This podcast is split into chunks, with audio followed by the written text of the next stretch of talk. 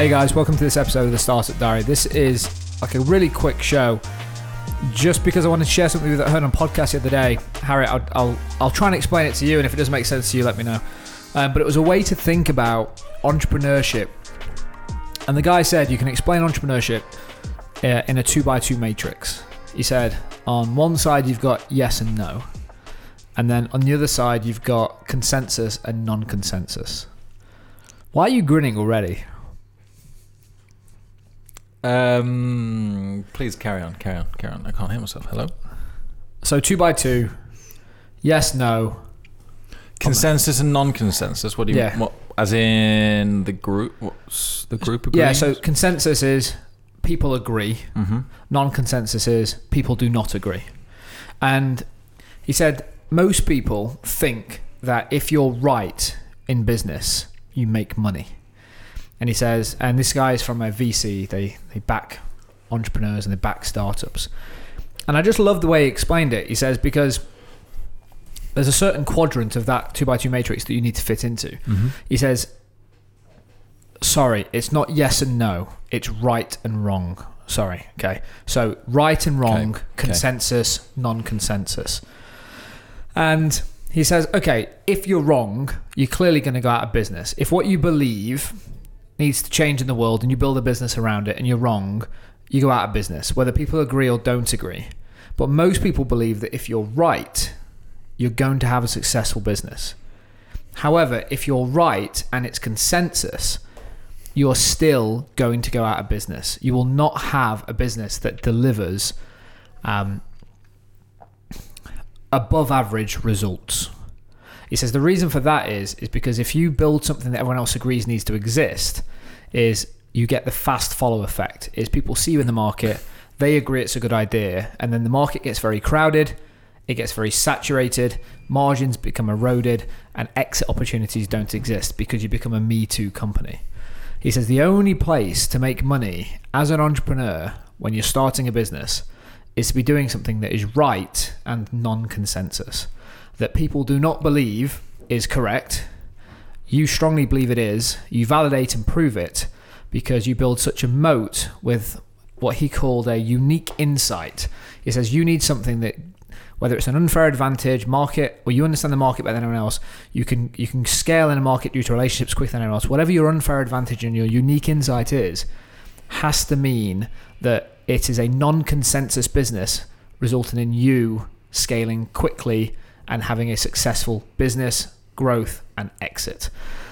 I wanted to share that largely because I think it's a, a really interesting way to talk about business. Is most people think, is it a good idea? And it's counterintuitive to say if everyone believes it's a good idea, you probably shouldn't do it. Because if everyone believes it's a good idea, it's not challenging the status quo enough and other people will fast follow and do it. You need something where enough people say you're fucking mental, but a small few believe in it enough to go and make it happen. That's all I wanted to share. Super happy if you want to just stop the recording now, but that was just a food, food for thought moment on a three minute show if it has to be. I'll be honest. Yep.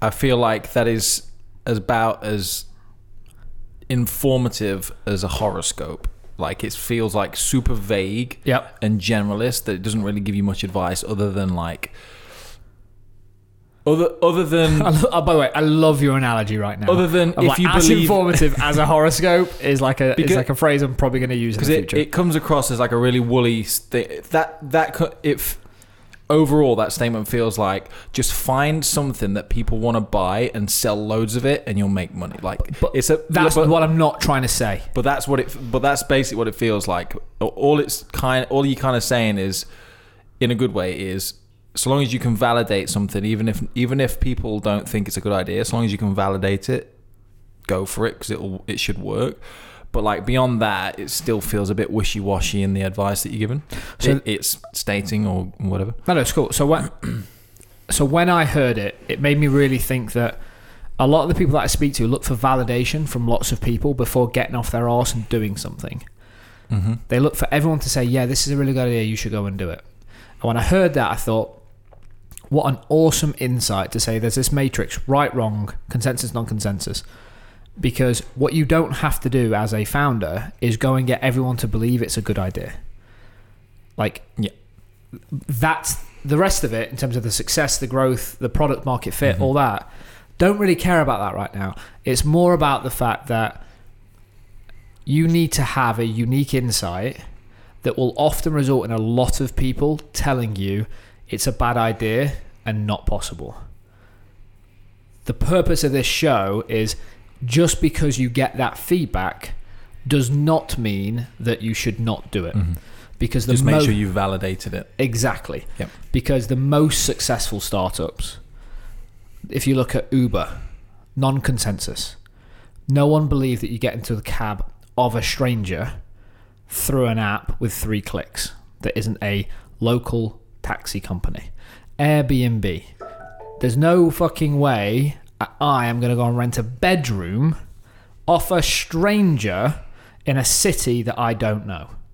These are big examples. But they te- they tested whether that statement is true or not, though, as well. They had a unique insight and then went and validated it, where most people, I believe, give up and say, let me speak to 10 people, 50 people, 100 people, and they all go, that's mental, and mm-hmm. then they stop.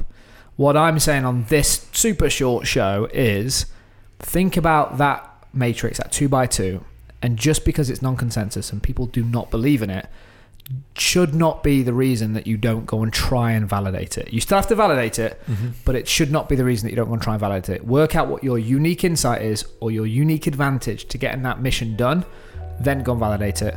Because often, if you have a non consensus idea, it will be the idea that scales and produces um, the growth and the opportunity that you're looking for in a startup.